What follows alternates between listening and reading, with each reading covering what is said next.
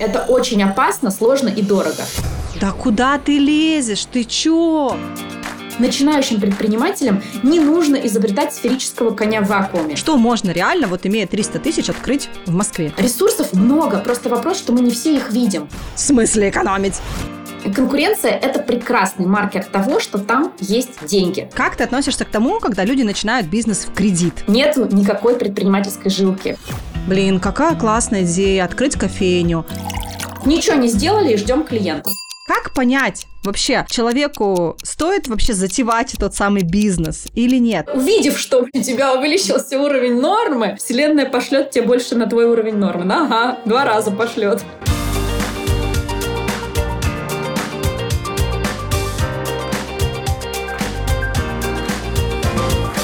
Привет, друзья! Это подкаст «Дороже денег», который веду я, Ксения Подерина. Я блогер и журналист, много лет помогаю людям разобраться с финансовыми вопросами. В этом сезоне я по-прежнему приглашаю в гости классных экспертов из самых разных сфер, и мы говорим о том, что дороже денег. Мы говорим об отношениях, о воспитании детей, о самореализации, о здоровье и многом другом. И, конечно же, речь так или иначе вертится вокруг денег. Сегодня у меня в гостях Алина Уколова, автор одного из самых популярных блогов о бизнесе, соосновательница бизнес-школы Soho MBA и платформы для онлайн-обучения Soho LMS. Я сама часто задумываюсь о том, может быть, мне тоже стоит открыть свое дело, а вдруг все же стоит какой-то бизнес замутить, и поэтому я сегодня решила задать Алине самые популярные вопросы о том вообще, как организовать свой бизнес.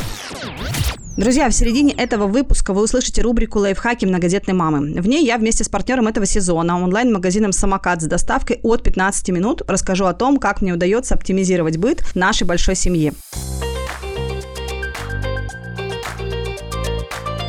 Я рада, что ты пришла ко мне в подкаст. Я уверена, что у нас будет интересная беседа. Я еще ни разу не записывала подкаст про бизнес. И, возможно, я буду задавать такие наивные, возможно, местами глупые вопросы. Заранее прошу прощения, но просто у меня нет своего бизнеса, как мне кажется. Хотя тоже, знаешь, такой вопрос, э, я в свое время думала, я бизнес, нет, это вообще, ну, как бы несовместимые вещи. А потом как-то, знаешь, раз-раз, и вот у меня уже ИП, а вот этому ИП столько лет, и я плачу налоги, и у меня уже есть э, там какие-то люди, которым я раздаю задания, то есть уже некая команда, и вот это, и вот то, и, и, и, и типа ты в какой-то момент задумываешься, а это типа уже бизнес? Или Да, Ксения, я думаю, что это на сто процентов бизнес.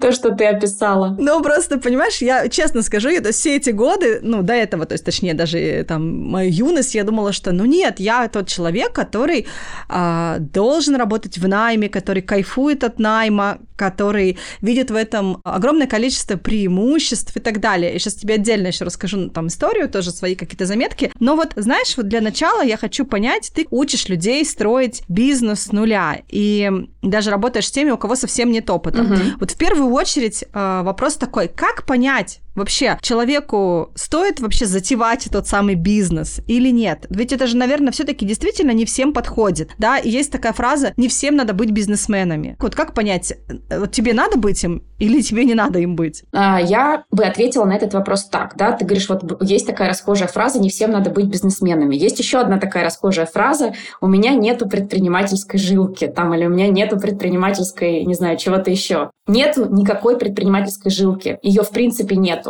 У нас у всех одинаковый набор жилок и одинаковый набор мышц. И вот предпринимательство — это точно такая же мышца, которую можно прокачать. На самом деле, предприниматель ты или нет, определяется только объемом рисков, которые ты готов на себя взять. Все. Все остальное это одинаковый набор хромосом, одинаковый набор мышц, костей, жил в организме. Предпринимательской жилки нету. То есть сотрудника от предпринимателя или самозанятого от предпринимателя отличает только объем рисков рыночных, нерыночных, которые человек готов на себя взять и закрыть своими компетенциями. Все. Все остальное это обычный навык. Там, рассчитать рыночный потенциал продукта, оценить спрос, сделать бизнес-план, финплан, операционную модель. Это тупо навык, точно такой же, как, не знаю, кататься на горных лыжах, жарить сырники, сырники. Вот я сегодня не умею жарить сырники, но завтра я пойду возьму мастер-класс у шеф-повара, не знаю, куплю книгу рецептов, прочитаю ее и научусь жарить сырники. Вот то же самое с бизнесом. Единственная, наверное, вот категория людей, кому бы я не рекомендовала идти в бизнес, это которые панически боятся брать на себя какие-либо риски. То есть они выбирают там стабильность, надежность, а как бы чего не вышло, и тогда, наверное, лучше действительно не надо. Но все остальное в бизнесе – это точно такой же навык. Вопрос просто, готовы вы брать на себя личные риски и закрывать их своими компетенциями или не готовы? Все. Вот другого ответа у меня на этот вопрос нет. Ты знаешь, у меня была раньше знакомая, вот э, как раз она тот человек, про которого и говорят, что вот у нее есть предпринимательская жилка, потому что она из всего, что было вокруг нее, она видела какие-то возможности для бизнеса. То есть, например, э, ей нужно организовать там доставку с точки А в точку Б, она пытается организовать, у нее не получается, потому что, например, там нет водителя, нет газели, нет еще чего-то там, и она такая такая, ага, раз этого нет, значит есть на это спрос, ну то есть значит есть какая-то ниша, значит ее нужно занять, и она начинает сразу вот такими вот как бы, ну, думать этим. И это вот как раз мне, мне всегда казалось, что это тот самый человек с предпринимательской жилкой. Не, это не жилка вообще ни разу, это просто насмотренность. Это точно такая же насмотренность, как может быть, не знаю, в моде, да? Вот там я одеваюсь вот сейчас так, а потом я приехала в Милан, два года там пожила, по улицам походила, посмотрела, такая, м-м, я, наверное, уже не буду джинсы-дудочки-то сейчас носить. Сейчас вот уже там типа брюки палаццо все носят. Тут то же самое. То есть у меня куча примеров, когда люди мне пишут, Алин, я три года на вас насмотрена, у меня уже предпринимательство головного мозга. Я иду по улице и понимаю, ага, вот эта кофейня через два месяца закроется. Они вообще не там открылись, тут поток не от метро, а к метро. На другой стороне противоположно давно существует кофейня, у этих предложения хуже, кофе хуже, цены выше. И точно, через два месяца иду, кофейня закрылась. Вот оно как бы, вот э, предпринимательское вот это вот мышление, хотя я не люблю эту фразу, я считаю, что, опять же, его нету, да, это банальная насмотренность и, не знаю, ну, погружение в этот вопрос. Вот вернемся, опять же, к навыкам и ко всему остальному. Это такой же навык рассчитывать и оценивать бизнесы. То есть как только ты погрузился в эту тему, неважно, через мой блог, через какой-то другой блог, через э, э какое-то образование в ВУЗе, не знаю, сам заинтересовался, начал изучать там экономику, кейсы, э, какие-то компании и так далее, ты так или иначе начнешь видеть и ошибки, и возможности, и кто закроется, и где бы неплохо открыться. Но, кстати, ты знаешь, при этом, я сейчас вспоминаю, вот эта девушка, которая фонтанировала этими идеями, она не открывала все эти бизнесы. То есть это все у нее, ну, там, 99,9% оставалось в голове. То есть она это придумывала, но от идеи до реализации мы понимаем, да, что там пропасть, еще столько всего нужно сделать. И я сейчас просто себя пытаюсь, наверное, успокоить, что если, условно, я не фонтанирую этими идеями, это не значит, что, например, у меня ничего не получится. Зато я беду и такой потихонечку что-то делаю, делаю, делаю, а потом сама удивляюсь, что, о, надо же, я уже, оказывается, что-то сделала. Хотя мне казалось, что это точно мне не по плечу.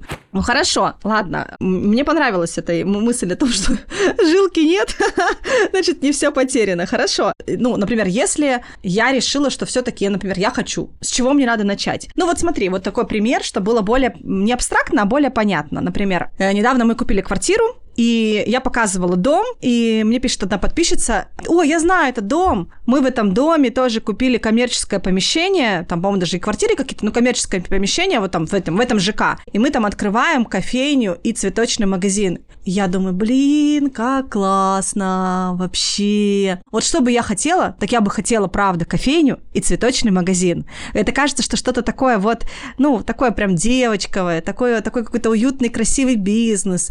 Я так люблю кофе, кофе сама, я так люблю цветы, я так все это люблю, мне так это все нравится. И вот если бы я когда-нибудь хотела что-то такое замутить, то это было бы кофейня и цветочный магазин. И я, конечно, рассказываю мужу, муж закатывает глаза, говорит, Ксюш, ну come on, кому ты рассказываешь? Ну, то есть, что ты придумала?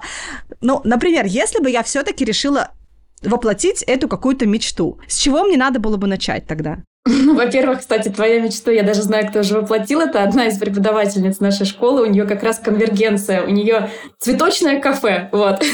у нее там как раз стоит холодильник, красивые цветы можно купить, тут же можно сесть поесть булочки с кофе.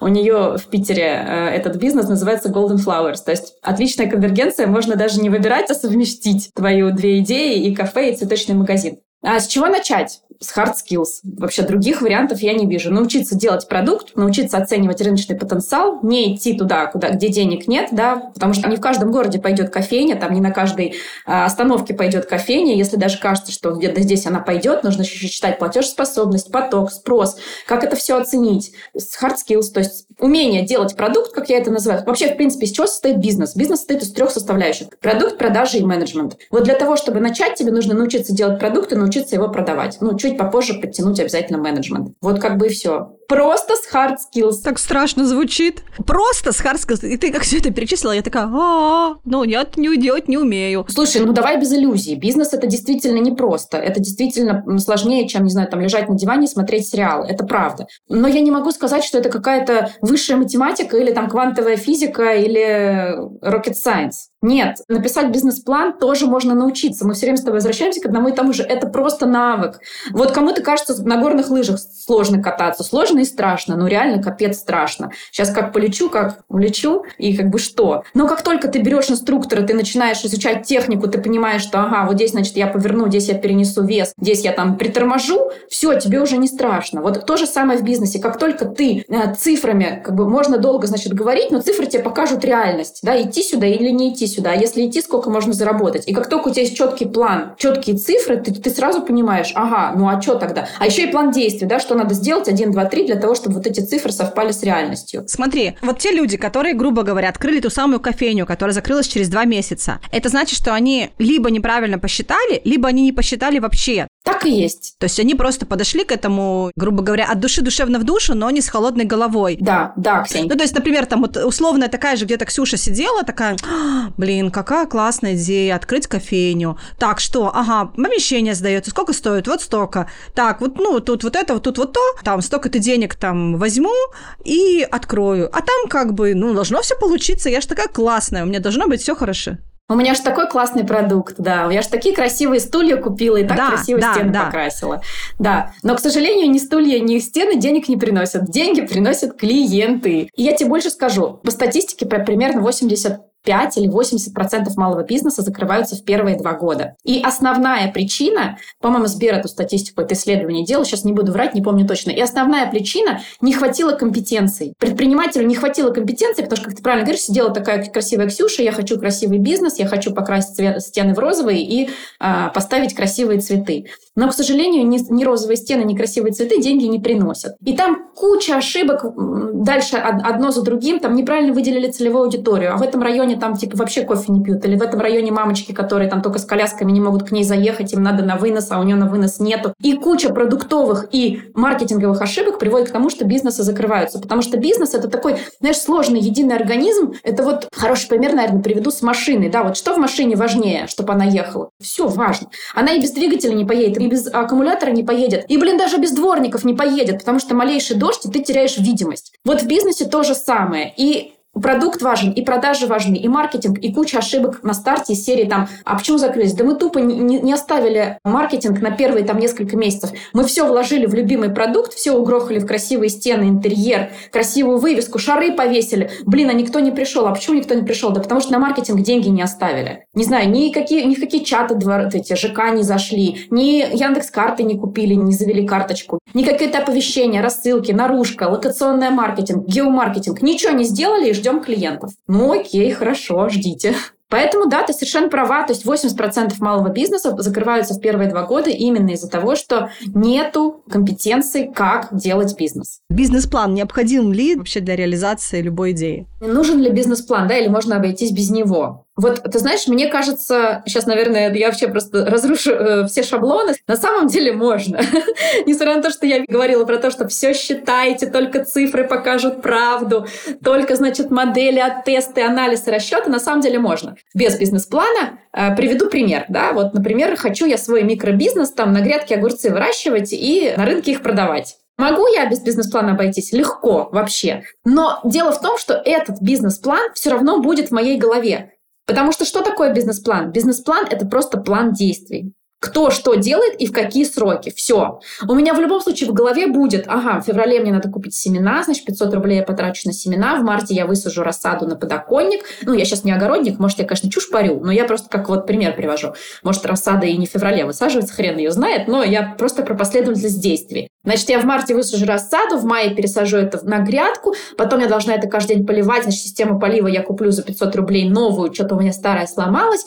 В июле я, значит, все это соберу урожай, и 31 июля я выйду на рынок, встану и продам. Вот он мой план действий. Вот это бизнес-план. Вот это элементарный, примитивный бизнес-план, который может быть в моей голове, и я, там он может быть на салфетке у кого-то, может у кого-то быть в записной книжке, у кого-то в Excel, но в каком-то виде он у тебя все равно есть даже на таком простом продукте, как э, огурцы. Но вот именно грамотность и проработанность этого бизнес-плана сильно зависит от твоего продукта и от твоих амбиций. Хочешь ты там 5000 на огурцах заработать на рынке, или хочешь ты реально какой-то э, бизнес, который тебе будет приносить реальный, хороший, значимый, видимый доход, да, потому что, например, с салоном красоты с тем же самым уже на салфетке не получится, потому что там куча неочевидных показателей, которые ты в голове не удержишь. Объем клиентской базы на одно кресло, оборачиваемость услуги в плане цикла, да, а цикличность потребления разная. Она одна в стрижках, другая в маникюре, третья в эпиляции. Это все нужно закладывать в бизнес-план. А, ЛТВ клиента, да, его возвращаемость, его отток, вообще самый важный показатель, наверное, для любого бьюти это отток, потому что бьюти это регулярный спрос. И он не живет на постоянном привлечении, да, он живет на нарабатывании базы, и дальше эта база циркулирует по процедурам, которые надо делать регулярно. Регулярно там делать маникюр, делать эпиляцию, покрасить брови там и так далее. И вот, пожалуйста, тебе вот такой бизнес-план уже не получится салфеткой обойтись. Здесь уже нужно будет сесть и конкретно это все просчитать и посмотреть э, в Excel, в табличках и так далее. Поэтому, отвечая на этот вопрос, сильно зависит от продукта и от амбиций, что ты в итоге хочешь с этого бизнеса иметь. Хочешь ты миллион рублей иметь выручки, да? Или хочешь ты на 5 тысяч огурцов продать, и, в общем-то, у тебя на большие амбиций нету. Тебе как бы ну, норм. Ты знаешь, я сейчас вспоминаю такую историю. На заре туманной юности моей, это был 2000 третий год. Мы с моим мужем поехали первый раз в жизни за границу. Вообще вот самая-самая наша первая поездка. Мы как бы были очень горды собой. И вот мы в Турции лежим на пляже и познакомились там с девушкой, по-моему, мы даже, из, ну, да, мы, по-моему, из одного города были, мы, типа, ну, сели, знаешь, как вместе приехали, и вот ты заселяешься, там уже всех развозят по разным отелям, а вот мы оказались в одном отеле, у нее еще был ребенок. А у нее была какая-то сеть э, отделов по городу в разных магазинах, отделы, торгующие косметикой. И она лежит на пляже и такая, так, короче, сейчас вернусь, этот отдел закрою, в этом отделе уволю продавца, в этом отделе там еще что-то сделаю, в этом отделе то, вот тут вот еще такая проблема, тут поставщика надо поменять. А я прям смотрю на нее и думаю, блин, бедная ты девушка, вот ты лежишь на пляже, тебе так классно должно быть, а у тебя вся голова занята вот этим всем. Это ж какой кошмар. Мне кажется, вот у меня тогда было какое-то впечатление, что бизнес это просто, это вот ты навсегда к нему привязан, у тебя постоянно болит голова, что там происходит, вообще, как там у меня дела, то есть ты не можешь расслабиться примерно никогда. И меня, честно, меня это тогда отпугнуло. Вот ты мне скажи, это, это реально так? Или это просто у этой девушки что-то, какие-то бизнес-процессы не были отлажены? Или она, может быть, на самом деле кайфовала от этого, просто мне со стороны казалось, что это все ужасно выглядит?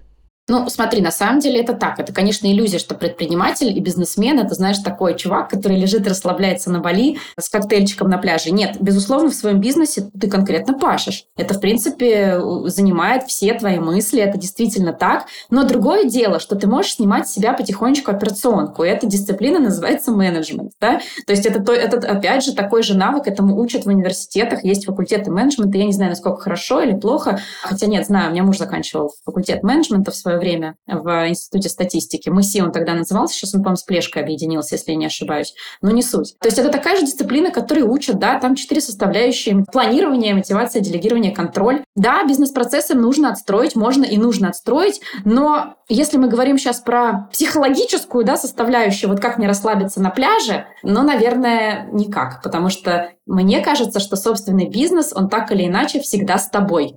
Даже если у тебя работают классные продавцы, есть классный директор, ты там не лезешь в операционку, тебя там не трясет от каждого клиента, как его там обслужить получше и так далее, у тебя все это делегировано, но так или иначе твой бизнес — это что-то, что всегда с тобой. Ну, я тебе скажу в итоге, да, э, как бы, чего я боялась, то я в итоге получила, потому что теперь я лежу на пляже, например, и у меня в голове крутится, там, тут надо то, тут надо такой проект запустить, тут надо уже пора вебинар делать, тут надо вот это делать, и то есть мой э, бизнес, э, который, ну, в виде блога, да, моего там канала, это все равно в итоге то, что отнимает у меня дофига времени, и я действительно постоянно кручу это в своей голове, и с одной стороны, иногда я действительно от этого устаю и думаю, слушай, как классно мне жилось, когда я была просто журналистом, когда я уехала в отпуск, это значит, что я выключила компьютер, ушла из редакции, и две недели я вообще не, ну, не думаю об этих людях. Господи, там, делайте, что хотите вообще, это меня не касается. И без меня все справится вообще.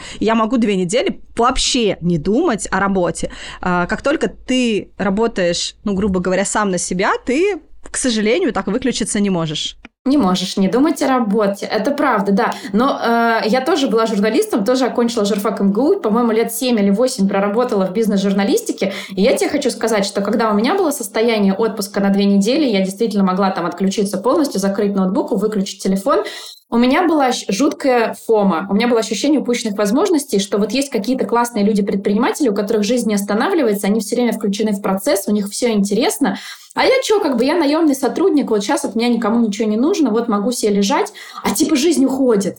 И мне я прям сильно давила это на мозг, то есть мне хотелось в ту вот касту предпринимателей, которые постоянно принимают важные решения, от них все время что-то зависит, у них постоянно крутятся шестеренки в голове, они думают, придумывают. Ведь бизнес это, кстати, в большом случае вещей, придумывание оптимальных решений, да, то есть процессы можно отдать, инструкции можно написать, на какую там кнопку менеджер будет жать, в какой момент он будет рассылку отправлять, когда он будет прозвон делать, все это можно описать и отдать. А вот придумывание нестандартных решений в своем бизнесе, да, а как сейчас я сделаю, да, окей, так уже не работает. Особенно если мы говорим про онлайн-образование или инфобизнес. Для меня это, кстати, разные понятия, онлайн-образование и инфобизнес. Там очень быстрый маркетинг, там очень быстро все меняется, там колоссальной скорости. И мне очень кайфово придумывать какие-то нестандартные решения. Делали так, окей, видим, что сейчас это дает хуже, уже меньше показателей, давай придумаем, как сделать по-другому.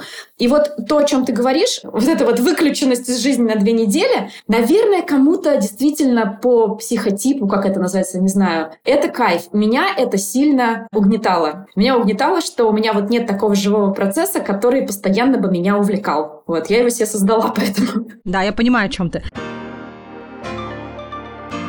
А теперь та самая рубрика «Лайфхаки многодетной мамы», которую я делаю с онлайн-магазином «Самокат» с доставкой от 15 минут. В каждом выпуске этого сезона я рассказываю вам о каком-то одном своем лайфхаке, который помогает мне жонглировать повседневными задачами. Мы с семьей недавно собирались в отпуск, и я сегодня хочу поговорить с вами о том, как можно подготовиться к путешествию и какие перекусы можно взять с собой. Я бы, наверное, поделила эту тему на две части. Если мы путешествуем на машине, а такой опыт у нас тоже был, я не могу сказать, что мы какие-то просто там супер путешественники, которые там от Владивостока доехали до Сочи на машине и потом еще вернулись обратно. Нет, такого опыта у нас не было, но у нас был опыт, например, из Москвы в Сочи или из Москвы в Крым, то есть, ну, это все равно в любом случае как минимум два дня в пути в одну сторону, да еще и с тремя детьми. Что мне в этой ситуации помогает. Я обязательно беру с собой какие-то хлебцы, особенно вот такие рисовые, кругленькие. Я думаю, каждая мама их знает. Я беру с собой всегда огурцы.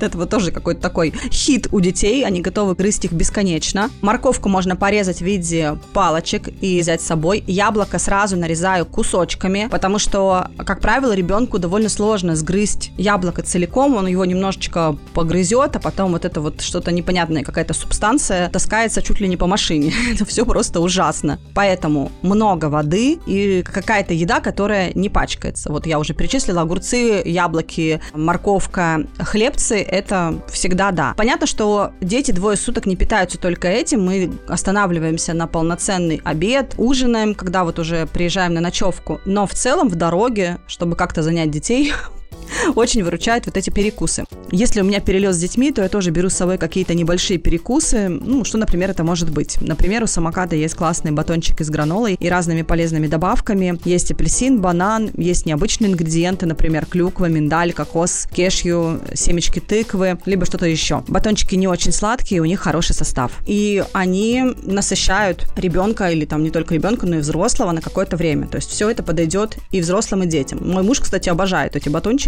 И еще большой вопрос, кто первый их съест. Также в самолет я беру яблоки, я могу взять с собой еще какие-то овощи. Всегда беру много воды. И да, я знаю, что при посадке в самолет на досмотре, как правило, воду забирают, но на самом деле, если ты летишь с детьми, то воду не забирают. Для меня это было таким открытием в свое время, потому что ты так запариваешься, думаешь, боже, все, мы сейчас останемся без воды, нужно будет это покупать, нужно что-то думать.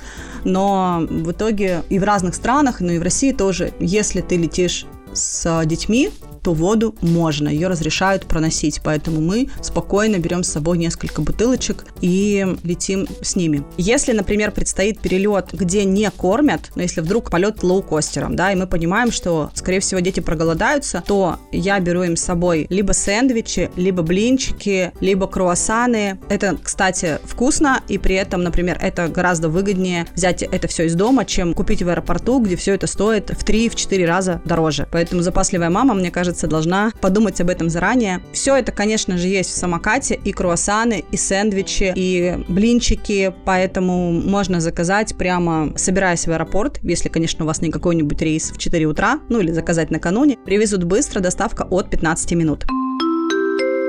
Мы с самокатом приготовили для вас два промокода. Дороже 20 – это скидка 20% на первый заказ от 800 до 3000 рублей. И дороже 10. Это промокод для тех, кто уже пользовался самокатом. Скидка 10% на продукты и товары под брендом самокат при заказе от 700 рублей. Промокоды можно использовать один раз. Всю информацию я оставлю для вас в описании к этому выпуску. Применяйте промокоды. Надеюсь, что они принесут вам пользу. И если собираетесь в путешествие, то, конечно, хорошей дороги. Как ты относишься к тому, когда люди начинают бизнес в кредит? Ну, то есть у них нет вот как бы каких-то накоплений, да, потому что мы же понимаем, что условное там открыть кофейню, это же нужно там аренда, да, или купить помещение, взять в аренду. Кофемашина, она каких-то безумных денег стоит даже в аренду, все равно это нужно. Нанять людей, даже те же стены покрасить и стулья купить, но это все равно деньги. То есть это из воздуха вот так вот не возьмется, да, то есть нужно все равно какие-то вложения. А этих, например, вложений нет. Но типа тема стоящая. Вот как ты думаешь, стоит или нет? Ну, вообще, положа руку на сердце, может, я, конечно, сейчас какую-то сверхновость скажу, но изначально кредиты под это были придуманы. Функция банка – это выдавать кредит на развитие экономики. Кредиты, они не на стиральные машинки были изобретены и не на отдых в Турции. Первейшая задача банковской системы – это кредитовать экономику. Почему? Потому что банк знает, как дать под 10% годовых, а предприниматель, создавая добавленную стоимость на те же деньги, может сделать 100 или 1000 процентов. Банк так не умеет, но у него другая задача, у него другая функция. Его функция – отдать, передать эти деньги предпринимателю, который путем создания продукта и его добавленной стоимости а, сделает из них еще больше. Собственно, это первичная задача банковской системы. Поэтому мне все время очень странно, когда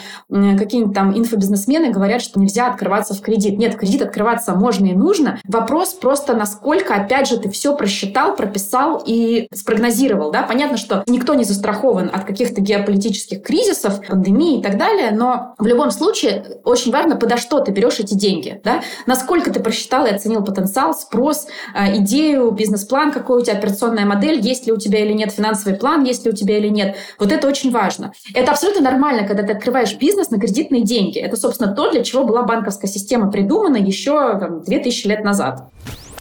Э, нужно ли искать инвестора? Вообще, насколько это реально сейчас? Это классный вопрос, э, Ксения, абсолютно реально. Вот, например, мы в нашей школе со следующего потока курса «Продукт на миллион» будем инвестировать в проекты наших студентов. Мы для себя приняли такое решение, давно это хотели сделать. Мы, во-первых, э, свели статистику и поняли, что у нас большинство малого бизнеса открывается на сумму до 300 тысяч рублей. То есть это, опять же, иллюзия, что на свой бизнес нужны миллионы. Нет, на свой бизнес нужны ресурсы. Но ресурсы — это далеко не всегда деньги. Это могут быть твои контакты, твои связи, твоя записная книжка, твое время, время первый ресурс. И самый причем ценный. Да, да, да. Твои какие-то активы, возможно, да, там у кого-то квартира стоит бабушкина на первом этаже, у кого-то, не знаю, какой-то уникальный рецепт варенья, который передается в семье из поколения в поколение, это тоже ресурс, да, потому что ты можешь на нем какое-то производство начать уникальное, распиарить его, как, не знаю, тысячелетний рецепт абрикосового варенья с гор, там, Кавказа и так далее. Ресурсов много, просто вопрос, что мы не все их видим. И, собственно, мы поэтому, кстати, в школе первый модуль начинаем с оценки выделения ресурсов. Многие люди обладают колоссальными ресурсами, которые которые могут лечь в основу их продукта, но они просто не считают их за ресурс. То есть, типа, а, у меня денег нет, все, значит, у меня ресурсов нет. Это не так. Какие-то твои уникальные компетенции, способности, знания — это тоже твой ресурс. Например, только ты знаешь, где что-то там закупить, вообще знаешь о существовании этого товара только ты, у тебя там есть какой-то, не знаю, агент, друг, э, приятель, который знает, где это взять, как привести. То есть ресурс — это понятие сильно выходящее за рамки финансов, сильно выходящее. На самом деле денег, вот как денег, да, нужно не так много, как правило. Вот мы уже пять лет фактически, у нас Soho MBA существует, и мы подвели статистику, что большинство, наверное, процентов 90 бизнесов открываются на сумму до 300 тысяч. Вот с этого потока мы решили финансировать э, своих студентов, но поскольку в их бизнесах мы уверены, в их проектах, в их опермоделях, мы их все проверяем, в их бизнес-планах, сами ведем, поэтому будем инвестировать в них средства.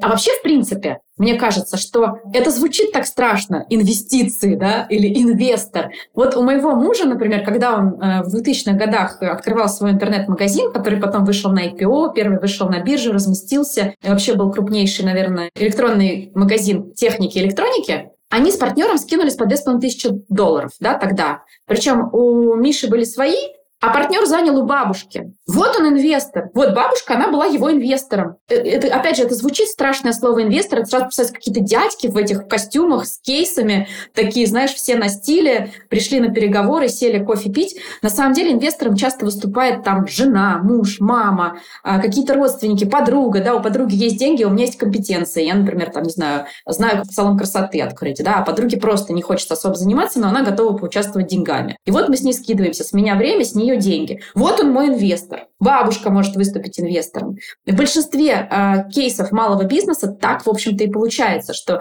инвестор – это какой-то ближайший круг твоей записной книжки, друзья, родственники, которые дают тебе денег. Можешь ли ты привести какой-то пример? Вот ты несколько раз ты сказал фразу, что вот до, там, до 300 тысяч. Что можно реально, вот имея 300 тысяч, открыть в Москве? Дофига всего. Вот, пожалуйста, у нас был кейс, когда ребята, она нутрициолог, а он маркетолог, запустили производство коллагена. Куриный, говяжий, морской. На контракт контрактном производстве. С них был их компетенции, ее как нутрициолога и диетолога, с него компетенции маркетинга, плюс они взяли технолога, который разработал, подкорректировал им рецепты, там вот эти все компоненты, да, которые будут входить. По-моему, даже туда входило обучение в Сохо, в эти, по-моему, у них получилось 380 тысяч, ну, то есть они не сильно вылезли за 300, да, это контрактное производство, а, из каналов продаж они начали, по-моему, с маркетплейсов, потом уже добавляли и свой магазин, и инстаграм-магазин, пожалуйста, вот разработали ассортиментную матрицу, значит, придумали, что у них будет премиальный коллаген морской, будет флагманский продукт говяжий и будет куриный. Плюс у них очень классно в ассортиментной матрице было прописано э, cross-sale, upsell. То есть они, там же коллаген, он, его нужно принимать, чтобы он усваивался с какими-то еще добавками. То ли с витамином С,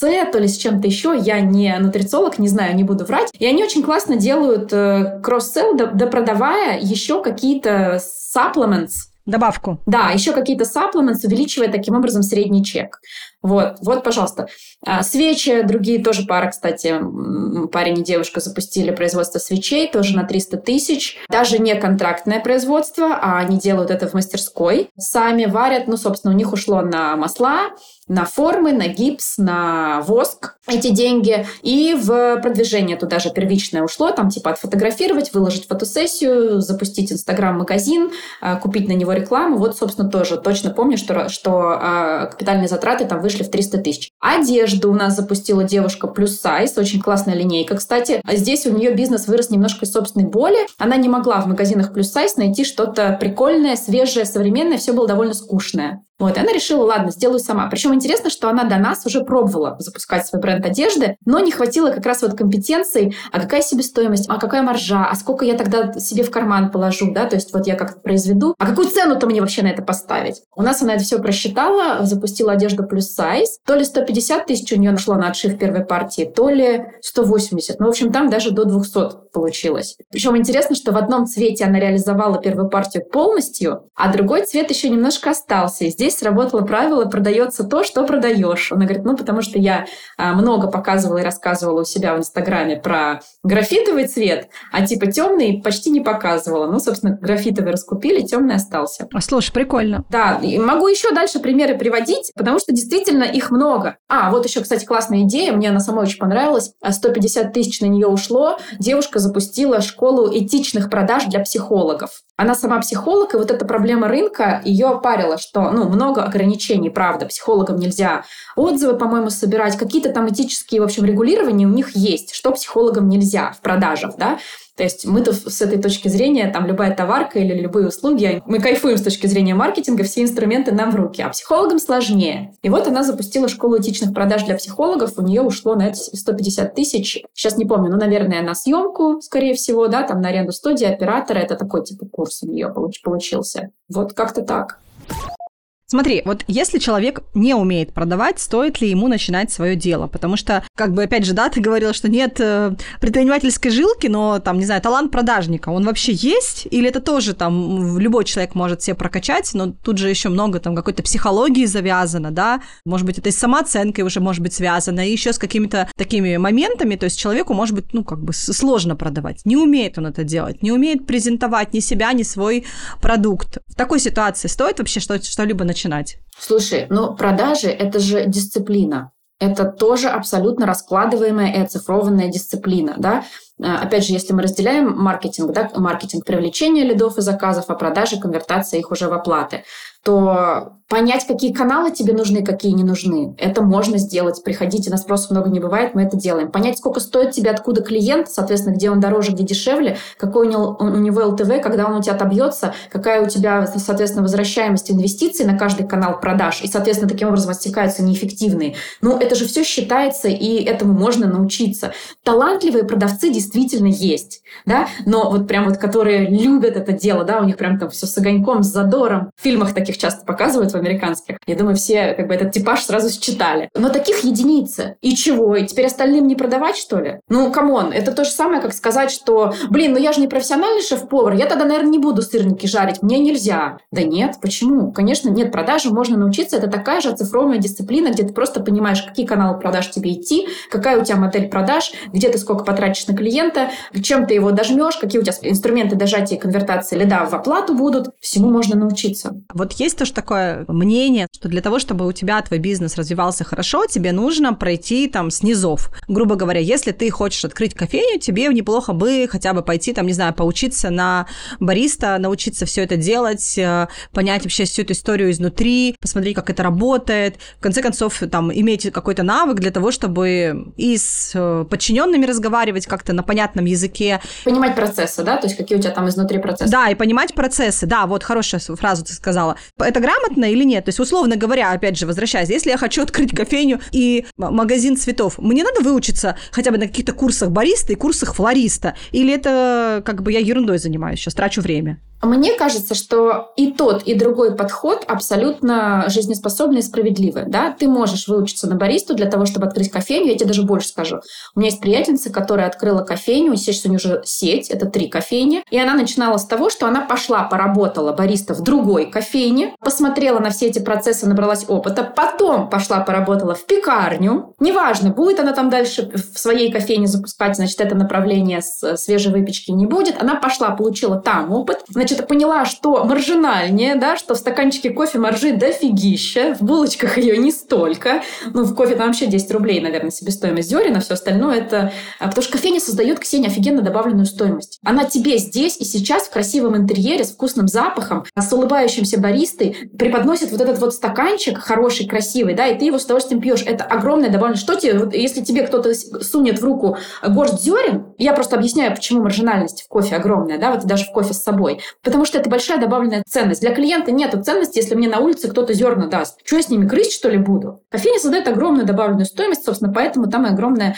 маржинальность внутри этого стаканчика. Ну так вот, возвращаясь к Э, вопросу, какой подход, а можно, в принципе, и не быть флористом, но разбираться классно в менеджменте и знать, да, как, где ты наймешь хорошего флориста, как ты его мотивируешь, а какие задачи ты ему поставишь, как ты ему очертишь э, зоны ответственности, что он у тебя будет делать и так далее. В принципе, и тот, и тот подход очень даже рабочие. Тут уже, мне кажется, ну, все равно предприниматели, они все разные, да, кто-то дисциплинированный, кто-то такой немножко фрик, да, кто-то а, любит все планировать, кто-то творческий. И, и вообще это не значит, что если я гуманитарий, я не могу стать предпринимателем? Конечно, могу. Просто у меня будет немножко другой подход. И, и я знаю предпринимателей, которые и таким путем шли, да, через э, кофей, там, поработал в кофейне или сам поучился на бариста, и другим путем шли, да, когда я только организовываю процессы, но при этом во втором случае, если ты только организуешь процессы, ты должен очень хорошо представлять, какой продукт ты отдашь клиенту. Да, ты можешь сам до нюансов руками, может быть, ты его делать и не умеешь, да, например,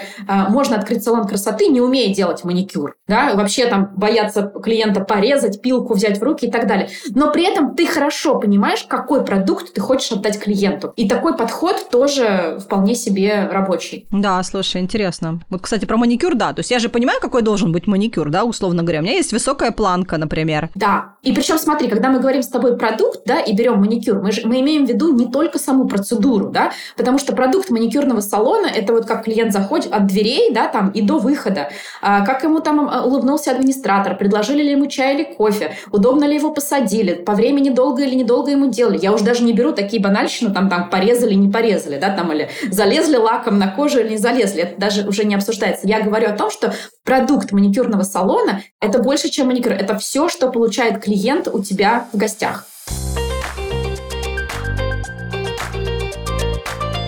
Как ты считаешь, какие риски нужно обязательно учесть заранее и каким сюрпризом нужно подготовиться? Можем ли мы где-то себе соломки заранее подстелить? Мне кажется, что если мы говорим про старт, да, то главный риск, в который мы можем попасть, это пойти туда, где нет денег. То есть просто не сделать оценку рыночного потенциала и пойти туда, где нет денег. Ну, например, у меня там родился ребенок, я такая вся воодушевленная, крыленная, хочу какой-нибудь маленький магазинчик э, хорошеньких вещей, да, платьиц и так далее. Но я не посчитала, что у меня там, например, не райцентр, а какой-то там небольшой город, откуда молодежь уезжает работать в другие города, и у меня там вообще 20 тысяч пенсионеров, и на кого я буду продавать вот эту хорошенькую детскую одежду, вообще непонятно. То есть все все, рыночный потенциал у меня не срастается. Но я его не посчитала, иду туда, ожидаю прибыли, прибыли нет, я закрываюсь. Второй риск, как мне кажется, это часто, кстати, к сожалению, в малом бизнесе, это либо нету ценностей в продукте, либо не знаем, как их выделить для своей целевой аудитории. Это вот из серии, знаешь, а что ты продаешь? Ну, я продаю стрижки. Или, а ты что продаешь? Я продаю очень качественную мебель. А ты что продаешь? А я продаю индивидуальный подход к каждому ребенку. Блин, ну это все продают, но ценность-то не в этом, да? А если ты скажешь, я продаю не стрижки, я продаю специальную технику слоями, после которой я простригаю волосы таким образом, что они не, требуют укладки, они классно лежат, сохраняют объем. Вот они ценности для клиента. Согласись, это совершенно разные продукты. Я продаю стрижки, и я продаю, значит, вот эту свою технику слоями, которая и дальше набор ценностей. И то же самое мы продаем в садике индивидуальный подход к каждому ребенку. Это вода. Для клиента это белый шум. Он такой не купит, все продают. В смысле, а как еще? Групповой подход, да. А когда ты начинаешь раскладывать продукт на ценности, а у меня там, я не знаю, чиститель воздуха, да, стоит в группах, у меня ортопедия ортопедические матрасики для детей, у меня преподаватель-носитель языка, у меня прогулка с элементами гимнастики, где мы делаем там упражнения. А еще у меня есть там творчество, где мы, значит, развиваем какое-нибудь там предпринимательское мышление у ребенка, потому что мы учим его рыночным основам экономики на игрушках, там, на шишках и так далее. Такой уж нифига себе, я сам в этот сад уже хочу. Можно меня, пожалуйста, туда, мне, пожалуйста, и ортопедический матрасик, и Дайсон, чтобы меня проветривал, и попу обдувало, и преподаватели со мной носились. Вот они ценности. Фигак, то есть есть продукт тот же, но как по-разному его можно для целевой аудитории своей описать. Опять же, да, э, ценности очень сильно зависят от целевой аудитории. Если ты делаешь массовый продукт, то, наверное, ей не сильно важно, что там у нее будет Dyson, не Dyson, то есть ее будет больше волновать базовые ценности, присмотр и уход. Все, я оставил, как бы окей, э, мне по цене зато комфортно, да, то есть там будет продукт не насыщен ценностями, условно, на э, премиальную целевую аудиторию. То есть премиальные массовые аудитории нужны разные ценности в продукте. Более того, они покупают их по-разному. Если, например, богатым лучше все сразу включать в чек, да, и не мучить его какими-то доплатами, а за рисование доплати, да, а за гимнастику доплати, а за танцы доплати, то как раз в массовом сегменте людям комфортно покупать базовые настройки, да, вот э, самую базовую комплектацию, и уже принимать решение, да буду я там на танцы, да, еще доплачивать, или за шахматы, буду я доплачивать или нет. То есть вот понимание аудитории и выделение напротив нее ценностей именно для этой аудитории истории, это тоже большой риск, в который часто начинающие предприниматели могут вляпаться. Третий риск, на мой взгляд, это, наверное, упаковка. Тоже можно сделать классный продукт, но если у тебя упаковка эти ценности не передает для клиента, клиент не считает, что это для него. Причем, когда я говорю упаковка, я имею в виду не физическую тару, да, там, не картонную коробку. Упаковка — это твой Инстаграм, это там твои социальные сети, это твой сайт, твои какие-то буклеты, визитки. В общем, это все, с чем сталкивается клиент до покупки твоего товара. Вот все, с чем он соприкасается на этапе до покупки. Да, там это и вывеска, это и интерьер твоего там салона красоты, как он выглядит внутри. То есть я захожу, я сразу принимаю решение на подсознательном уровне. Я тут хочу остаться на два часа или мне здесь неприятно, да, находиться. То есть вот упаковка очень и очень важна. И бывает обидно, когда сделали, например, те же свечи какие-нибудь сварили, да, классно, ее опермодель посчитали, и все здорово, и фигак запаковали в какой-то целлофан. Ну, сделай хотя бы крафтовую бумагу, у тебя немножко будет больше больше твоей концепции вот этой всей ручной работы там и так далее а, соответствовать. Но вот упаковка тоже важный момент. Четвертый риск – неправильно провели тест идеи. Знаешь, какая частая ошибка, которую делают начинающие предприниматели? Они чем-то загораются, там, не знаю, хочу школу делать по какой-то классной методике, и начинают спрашивать у своих друзей, Вань, а ты поддал своего, там, Женьку ко мне в школу? Я вот это, вот это, вот это хочу делать. Да, конечно, отдал бы, делай, да, делай. И вот это вот друзья в уши нальют, потому что боятся обидеть, да, боятся сказать нет, ну, неприятно, вроде друг, что я буду его, да. А потом, когда дело доходит до оплат, фигак, ни Жени, ни Вани, никого. Даже если они пришли, этого мало, понимаешь, на одном Жене и Ване ты не выйдешь. Конечно, а потому что тест идеи делали неправильно, не на целевой аудитории, а на друзьях. Это прям большая ошибка. Воодушевились, да, опять же, денег вбухали, а никто не пришел. Тест идеи нужно делать правильно. Мы тоже учим, как это делать. И открою небольшой лайфхак очень важно в конце, да, вот всей методики, когда ты по ней прошел, в конце задать вопрос, а сколько ты готов за это заплатить? Столько-то, например, давай, у меня готово, плати. И вот на уровне, когда доходит до плати, уже до реальных денег, вот тут-то мы и понимаем, нужен наш продукт на самом деле рынку или нафиг он рынку не нужен.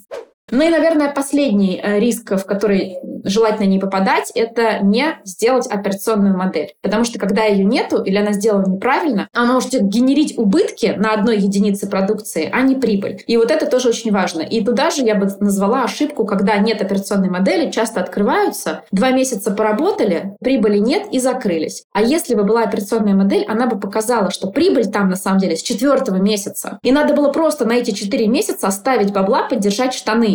Потому что в ноль мы выходим вот на третьем, а прибыль начинает идти с четвертого только. Но а, модели нету, два месяца прибыли нету, и мы закрылись. Ну вот это прям реально очень обидно частая тоже ошибка, которую я вижу на рынке. Слушай, ну вот ты сказала хорошо, когда друзья сказали, да, конечно, Вась, мы тебя поддержим. А что, если, например, Вася хочет, а ему все вокруг, ну, в первую очередь, там, мама, например, да, осторожная мама, которая всю жизнь работала а, где-нибудь в одном и том же месте, там, не знаю, на заводе или там в школе, неважно. Она говорит, да куда ты лезешь, ты чё? Все уже какие-то бизнесы уже все придуманы, уже да все уже, все места заняты, да, сиди вон, работай у себя там где-нибудь, я не знаю, там, менеджером среднего звена и не рыпайся. Как найти вот эту вот какую-то к силы, не знаю, это, наверное, больше уже к психологам вопрос, но, может быть, ты тоже можешь что-то сказать на эту тему, как найти в себе вот это вот вдохновение и даже не столько вдохновение, сколько уверенность в себе, наверное. У меня на эту тему есть очень четкие критерии, что с этим делать. Даже, может быть, не только в бизнесе, а вообще по любым вопросам. Всегда надо слушать только тех, кто в этой сфере чего-то сделал заметное. Твоя мама, которая тебе говорит, сиди, что-то сделала в бизнесе? Нет, все, значит, маму мы по вопросам бизнеса не слушаем. Если мы пришли к человеку-предпринимателю, который что-то сделал, чего-то уже добился, что-то открыл, что-то работает, вот его мы будем слушать. Вот если он скажет действительно, не, Вань, идея фигня, не советую. Вот тут надо задуматься, может быть, пойти еще раз просчитать, может быть, пойти еще раз протестировать, и снова спросить целевую аудиторию и так далее. Но если твоя мама просидела в школе 50 лет, там, или юристом, или бухгалтером 50 лет, по вопросам бизнеса маму мы не слушаем. Все, вот как бы это должен быть четкий маркер такой. Круто. Слушай, ну на самом деле, я так думаю, думаю, что эта история, она ведь вообще, вот ее можно экстраполировать абсолютно на все жизненные ситуации. Да. Ну, ты пойдешь спрашивать, что мне делать с печенью, что-то печень болит. Соседки. Нет, не пойдешь, ты пойдешь к врачу. Да даже, даже ладно, ладно, тут как бы с печенью вроде понятно, хотя люди, мне кажется, у соседки спрашивают, или, знаешь, что... В интернете. А, в интернете или у фармацевта. Что-то у меня тут поболело, как вы думаете, какие-то мне попить таблеточки, что для меня вообще странно. странно. Ну вот, предположим, ситуация, не знаю, там молодой человек хочет переехать, не знаю, в Москву, а ему говорят, да куда ты, ты чё, Москва это такой город, э, э, не таких, как ты еще тут ломали об коленку, да тут сплошные вообще либо мошенники, либо что, да ты не справишься, да где родился, там и пригодился. И да, тут на самом деле вопрос, э, как бы так просто это говорят люди, которые этого не сделали, ну и даже не попробовали. Если бы, ну и то, даже если попробовали и вернулись, ну хорошо, у них есть просто их собственный негативный опыт. Но он хотя бы есть. А ведь в основном-то ведь говорят те, кто даже не пробовал, те, кто в принципе побоялись, э, не сделали, может быть, даже хотели и, может быть, даже крутили эти мысли в голове, но они их остановили какие-то обстоятельства или страхи, или что-то еще. Или, например, там пример, который я тоже приводила на одном подкасте, когда человек хотел брать ипотеку, и люди, которые окружали, они говорят, да ты чё, да тебе ее не одобрят, да тебя банк обманет, да и что потом риэлторы тоже кинут, и вообще там ничего не получится. Это причем говорили люди, которые не брали ипотеку, понимаешь? Люди, которые этого не пережили. И поэтому мой там всегда классический совет, если вы хотите брать ипотеку и волнуетесь, идите к тем, кто ее взял, кто ее платит, и в идеале те, кто закрыл досрочно, да, и скажут, слушай, вообще ипотека это не приговор. Так что, в принципе, да, слушай, я об этом не думала, что это все такой действительно совет. Универсальный. Да, абсолютно универсальный совет, да, иди к тем, у кого получилось хотя бы что-то в этой сфере, и тогда они тебе подскажут. Ну да, в общем-то, только они-то и могут тебе что-то подсказать. Но точно не подруга, там, не мама, которые в этом опыта не имели. Ну вот все равно, смотри, есть какое-то расхожее убеждение, что все бизнесы уже придуманы, все полянки уже заняты, все уже давным-давно сделано, куда ты рыпаешься, ничего нового ты уже этому миру дать не сможешь. Зачем тогда все это вообще придумывать? Вот сейчас действительно время или не время вообще что-либо начинать, как ты считаешь? Ну, как знаешь, как у меня спрашивали там в прошлом году, как вы думаете, сейчас время покупать квартиру, брать ипотеку, да? Ну, вот то же самое скажу. Сейчас, сейчас время открывать бизнес. Смотри, тут, наверное, у тебя два вопроса в одном. Я, наверное, отвечу сначала про то, что все занято и чего мне вообще там делать, и все поляны поделены. А, Вообще, на самом деле, конкуренция – это прекрасный маркер того, что там есть деньги. Вот давай простой пример, ты, на тебе протестируем задачку. Вот представь, что ты живешь в каком-то небольшом городе, и в этом городе уже давно и успешно работает 7 кофеин и один салон красоты. Что ты будешь там открывать? Классно, я поняла, о чем ты. То есть я, я подумаю о том, что ну раз салон красоты один, значит, получается, что есть э, дефицит, да, и было бы классно открыть второй. Но с другой стороны, если работает 7 кофеин, и они все классно работают, ну, как бы, и они не закрываются, да, значит, в этом есть какой-то смысл, значит, получается, что э, востребованность э, в кофейнях у людей больше, чем в салоне красоты. Да, тут ключевое слово «давно», а значит, в этом городе, ну, мы сейчас, да, берем какой-то метафорический абстрактный пример, значит, в этом городе есть спрос на кофе. Салон красоты один – это вопросики. А почему один? А может быть, в этом городе, не знаю, там э, живут, не знаю, амазонки, которые принципиально там не делают маникюры. Ну, это я уже фантазирую, но ты поняла, да, это все можно экстраполировать на реальную жизнь. А почему один? Так, интересненько, давай разберемся. А семь кофеин работают давно. Значит, в этом городе явно спроса на кофе и на кофейни больше, чем на салоны красоты. И это прекрасно. Это сразу нам говорит о том, что там деньги есть. И тебе можно просто изучить продукты этих семи кофеин и сделать лучше. Это несложно. Если, опять же, ты умеешь делать продукты, это несложно сделать что-то чуть лучше, чем делают конкуренты. И, да, и начать э, переманивать с помощью сильных офферов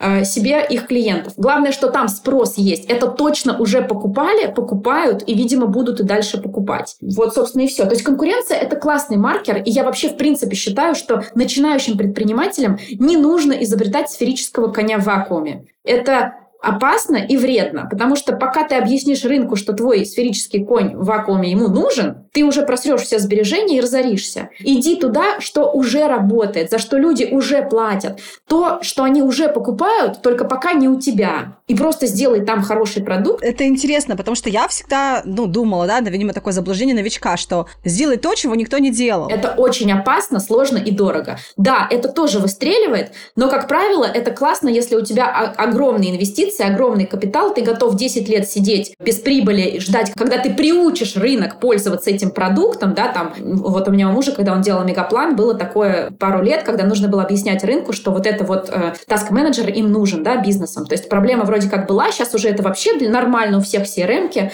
у всех там LMS, если это онлайн-образование, у всех task-менеджеры есть, ну, кто-то костылями это решает там разными сервисами, Trello, там, плюс CRM, плюс еще что-то. А на тот момент пару лет пришлось объяснять, да, и это довольно дорого. И если бы не было бы уже больших собственных накопленных средств, на что жить эти два года, пока ты бодаешься с рынком? А ведь может случиться так, что в итоге ты и не доказал, что это нужно, что этот продукт реально не нужен рынку, и ты один бьешься такой, знаешь, как вот башкой в железную дверь, и, и пытаешься рассказать, что твой сферический конь в вакууме — это прям вещь, его надо брать. А кофе, стрижки, садики, маникюры, педикюры, не знаю, что там, английский язык — это уже покупают уже покупают пачками, тоннами. Правда, я, я сижу такая, думаю, господи, ну английский уже, кто только не открыл, не открыл школу английского, просто, я даже просто хотя бы даже анализирую это хотя бы даже потому, какое количество запросов на рекламу по школам английского мне приходит, мне кажется, каждый, примерно каждый день, понимаешь, мне предлагают прорекламировать школу английского. Да, это то же самое, как заходишь на профи.ру и кажется там 36 тысяч психологов там или 53 тысячи репетиторов, как бы куда? Но если мы, это знаешь, из серии вот со свечами тоже, там, тысяча производителей свечей и там 10 миллионов потенциальной аудитории. И ты думаешь, да каждая Маша варит эти свечи у себя там в доме, там 10 тысяч производителей свечей. Но если ты будешь 10 тысяч первая, а там объем спроса огромный в этой нише, ничего не изменится. Вообще даже ты не почувствуешь этого перераспределения по каждому конкуренту. Поэтому, собственно, это про как раз э, оценку рыночного потенциала. Она очень важна на первом этапе. Круто. Так, подожди, и дальше мы с тобой хотели обсудить вторую часть вопроса. Про время, да, по-моему, ты спросила, какое время хорошее и нехорошее для старта бизнеса. Да, да, подходит или не подходит, как это понять? Смотри, мне кажется, что Любое время – это самое время. Просто бывают моменты, когда проще или сложнее. Вот в кризис, да, если говорить о том, что сейчас немножечко у нас э, спад происходит, начинать проще. Почему? Потому что экономика циклична, и дальше будет подъем. То есть если ты заходишь на спаде, когда всем плохо, конкурентам плохо, такие все в упадке и в унынии, дальше будет точно подъем. И плюс на спаде проще зайти. Когда дешевле аренда, когда ушли какие-то крупные игроки с рынка, да, сейчас в этом смысле в плане производства в России мне вообще кажется, кажется, рай. То есть у нас сейчас две потенциально очень э, интересных рынка. Это локальный туризм, он правда интересный, потому что капец мало инфраструктуры. Причем, когда я говорю туризм, я говорю про всю цепочку, там, начиная от какой-то креативно-творческой продукты, да, можно делать там какие-то экскурсии, гиды, еще что-то, авторские туры и так далее, заканчивая инфраструктурой логистической, отельной, хостелы,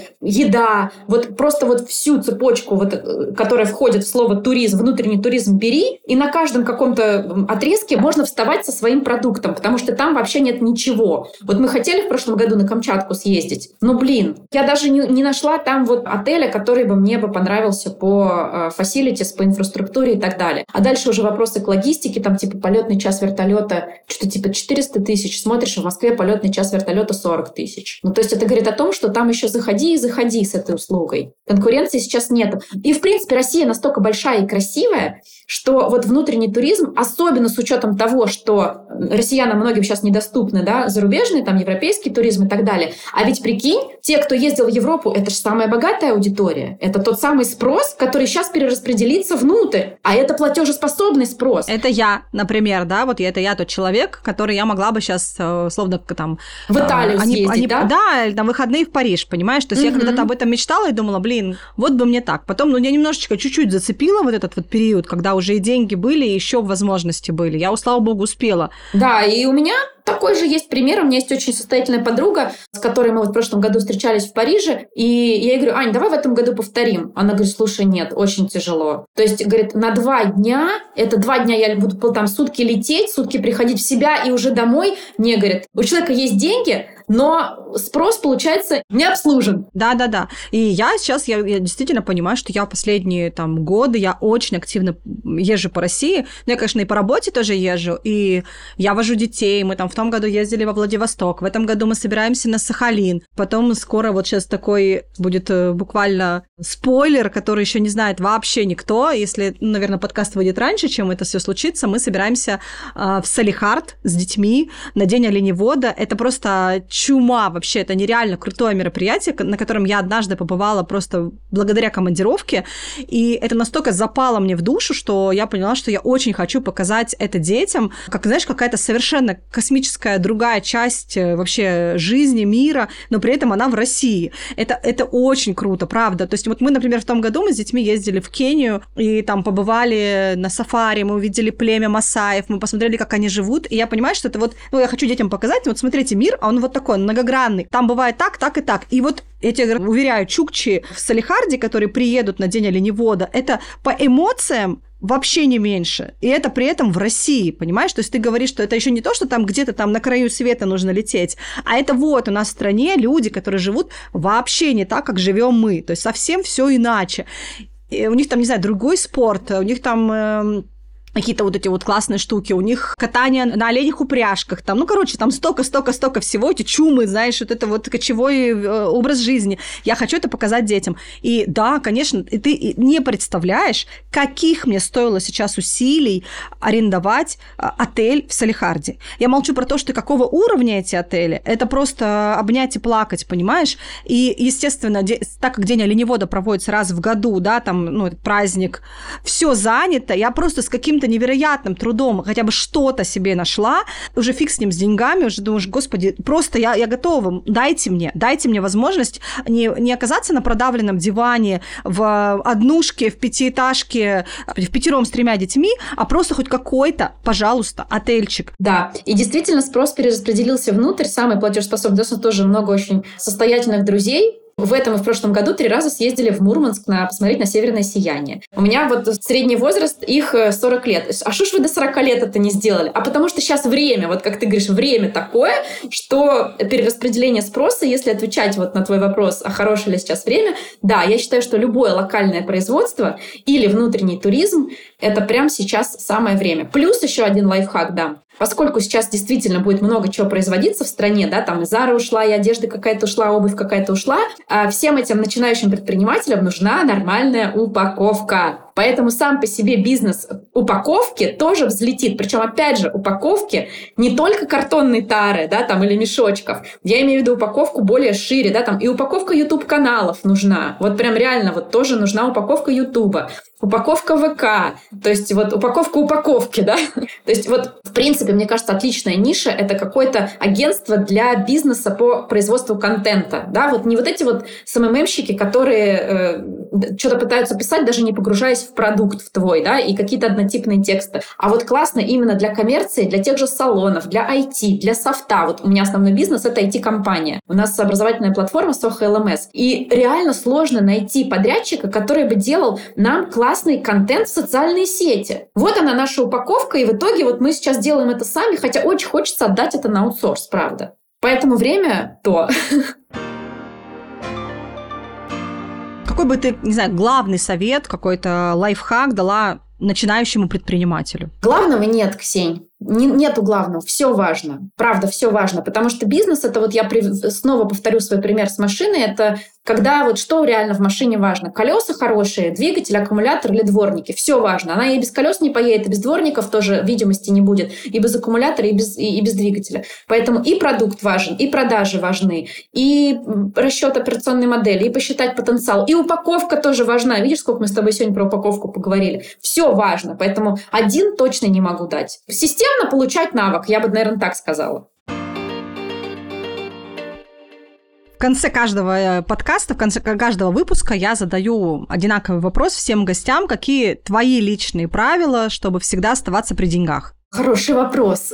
Мне кажется, я на него могу ответить очень примитивно, и это вообще не будет меня характеризовать как предпринимателя, потому что мне кажется, точно так же мыслят и там учители, секретари, врачи, и любая другая профессия, любой другой человек, а, чтобы всегда оставаться при деньгах, твои доходы всегда должны быть выше твоих расходов. Ну, это я прям вообще сейчас какую-то банальщину сказала, ну, правда. Но это так. Чтобы быть при деньгах, нужно зарабатывать больше, чем тратить. И постоянно думать о том, как заработать больше, чем потратить. Потому что, как мне кажется, что когда мы получаем зарплату, то есть это некая вот э, денежка, да, которая падает раз в месяц, мы под нее подбиваем расходы. Ага, я там планирую, что вот у меня зарплата, не знаю, 50 тысяч, я там 10 потрачу пуховик зимний куплю, не знаю, там 20 потрачу на еду, что-то на развлечения, там что-то еще куда-то. То есть я как бы расходы подбиваю под, под доход, да, планирую э, свой э, расход. А для а предпринимателя Наоборот, то есть для него расход – это данность, потому что каждый месяц надо платить аренду, зарплаты, расходники туда-сюда.